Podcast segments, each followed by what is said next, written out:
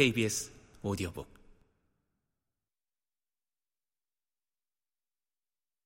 기생충의 원래 제목이었던 데칼코마니가 가리키는 두 데비앙은 무엇일까?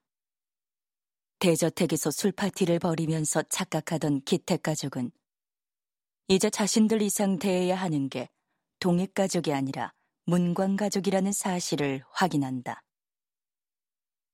기택은 길을 바꾸기 위해 코너를 돌 때는 능숙하지만 가던 길을 멈춰야 할 때는 뒤늦게 급브레이크를 밟으며 폭발한다.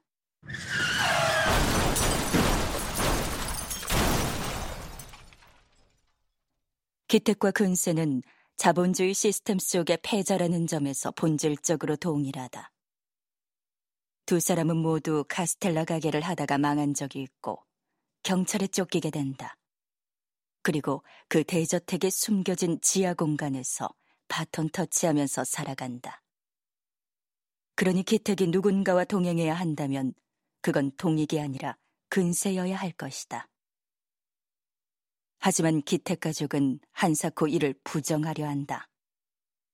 근세가 기거하고 있는 곳을 확인한 후 이런 데서도 살면 또 사라지나 라면서 고개를 절레절레 흔드는 기택의 혼잣말은 자신들이 속한 계급이 근세가 속한 계급과 다르다고 믿고 싶어하는 필사적인 주문이다. 하지만 반지하는 지하와 다르다고 여기는 기택의 생각과 달리 두 공간은 근본적으로 차이가 없다.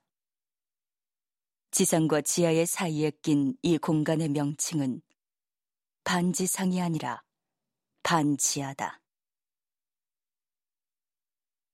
기택의 혼잣말을 들은 근세는 땅 밑에 사는 사람들이 한둘인가?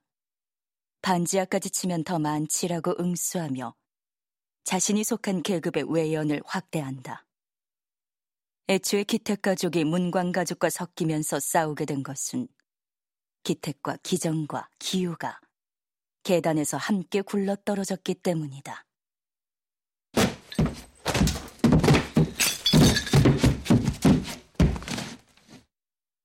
방금 전까지 지상에서 파티를 벌였던 사람들은 반지하에 곧바로 맞닿아 있는 지하로 추락한 뒤 그곳에 먼저 살고 있던 사람들과 모든 걸 걸고 싸우기 시작한다.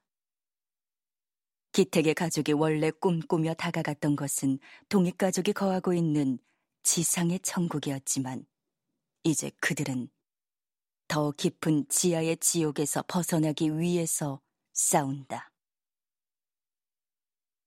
필사적으로 올라오려는 문광을 충숙역의 장혜진이 뒷발로 차서 다시 아래로 떨어뜨리는 것을 포함해 그 싸움은 지하에서 지상으로 올라가는 계단과 복도에서 주로 펼쳐진다. 그 싸움이 그토록 가혹한 것은 지하에 대한 공포가 반지하의 세계를 지배하고 있기 때문이다.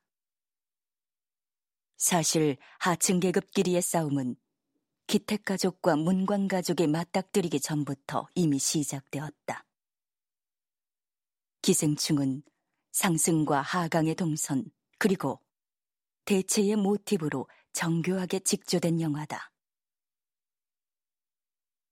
기택이 동익의 운전기사가 될 수 있었던 것은 그 자리에 있었던 윤 기사를 몰아냈기 때문이다. 중숙이 가사 도우미가 될 수 있었던 것은 문광을 제거했기 때문이다.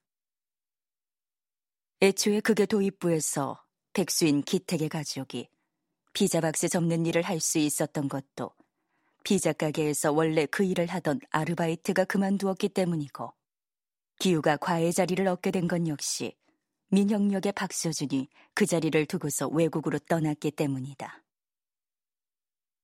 처음엔 자연스레 비워진 자리를 기택 가족이 차지하지만 나중에는 그 자리를 점유하고 있는 자를 쫓아내고서 차지한다. 이때 자신의 계획에 따라 자리를 두고 스스로 떠난 민혁은 그들과 다른 계급이지만 모함에 따라 쫓겨나서 자리를 비워주게 된 윤기사와 문광은 그들과 같은 계급이다. 결국 기택 가족에게 일자리는 상층 계급의 제2 또는 다른 하층 계급과의 투쟁 결과로 생긴다. 기택 가족의 생존 투쟁은 언제나 같은 계급에 속한 사람들을 대상으로 한다. 하층 계급이 가질 수 있는 파이 크기는 정해져 있기에 그걸 차지하기 위해서는 제로섬 게임으로서의 같은 계급 내 싸움이 불가피하다고 믿기 때문이다.